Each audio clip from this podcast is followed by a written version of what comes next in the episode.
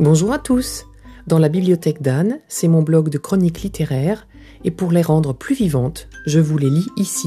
Bonne écoute.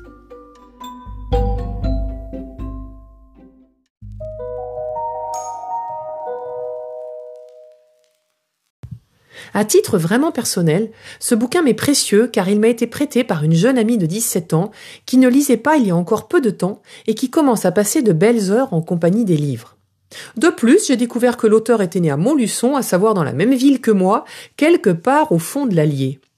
Célestine, donc, ma jeune amie, considère ce roman comme un chouchou, et sans être aussi passionnée qu'elle, je dois reconnaître l'avoir beaucoup aimé également, et je l'ai lu avec un rythme soutenu. L'histoire.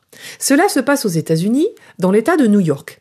Bill Harrington, professeur de littérature dans une faculté, approche de la cinquantaine et il a un petit côté notable de province.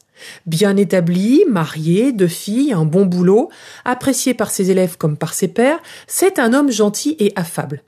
Même si au début du roman on fait sa connaissance alors qu'il va enterrer son jeune beau-frère vraiment antipathique et qu'on comprendra qu'il ne le regrettera guère, il aime les gens.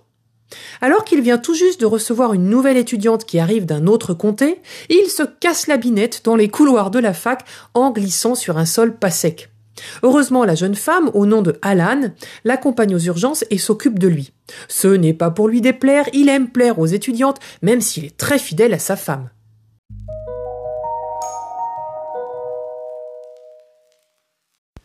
Gentiment, elle l'a attendu le temps qu'il se fasse plâtrer le bras pour le raccompagner, mais n'a pas perdu son temps car elle commence à lire un livre qui s'appelle Tu ne m'oublieras pas, qu'elle a trouvé dans les affaires du prof. Elle adore.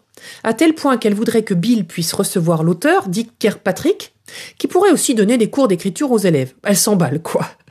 Bill a trouvé ce livre dans son casier le matin, mais ne l'a pas ouvert. Voyant l'étudiante enthousiaste, il décide de commencer à le lire. Et là, c'est le grand stress. Cela raconte une partie de sa vie, à savoir une soirée avec un groupe d'amis, après la remise des diplômes vingt ans auparavant, sur une île au large de la côte. On comprend qu'il s'est passé quelque chose de grave cette nuit-là.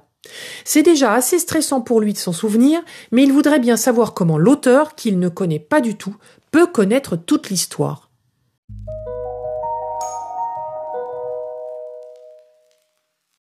Et par ailleurs, il commence à recevoir des SMS anonymes en rapport avec le roman. Quelqu'un veut dévoiler un crime dont il aurait été l'auteur cette nuit-là et envoie le roman à d'autres personnes de son entourage. Bill est donc tiraillé entre l'idée de recevoir cet auteur pour comprendre qui il est et ce qu'il lui veut, faire plaisir à cette étudiante brillante, mais aussi pouvoir oublier le passé. Le seul gros souci que plusieurs personnes, via les lectures du roman, commencent à comprendre qui il est vraiment et ce qu'il a fait. Et pour lui commence la dégringolade. Pour la forme, j'ai aimé que cette histoire puisse arriver à un homme finalement assez banal et qu'elle paraisse tout à fait véridique. L'auteur n'en fait pas trop. J'ai apprécié les personnages, mention spéciale à l'auteur Kirkpatrick et à la mère de Bill assez complexe plus qu'on ne veut le croire au début. J'ai senti la tension psychologique monter au fur et à mesure, puis il y a un court moment où c'est retombé comme un soufflet et où je me suis dit Ah mais c'est juste ça Puis la tension est remontée à partir de ce point, jusqu'au bout et jusqu'à la dernière page. Bravo, je me suis fait avoir, j'ai adoré cette fin. C'est une histoire stressante, mais pas un thriller au sens insoutenable, et c'est pour ça que je pense que les jeunes lecteurs peuvent le lire avec grand plaisir. Je vous souhaite une bonne journée et je vous dis à bientôt pour un prochain épisode.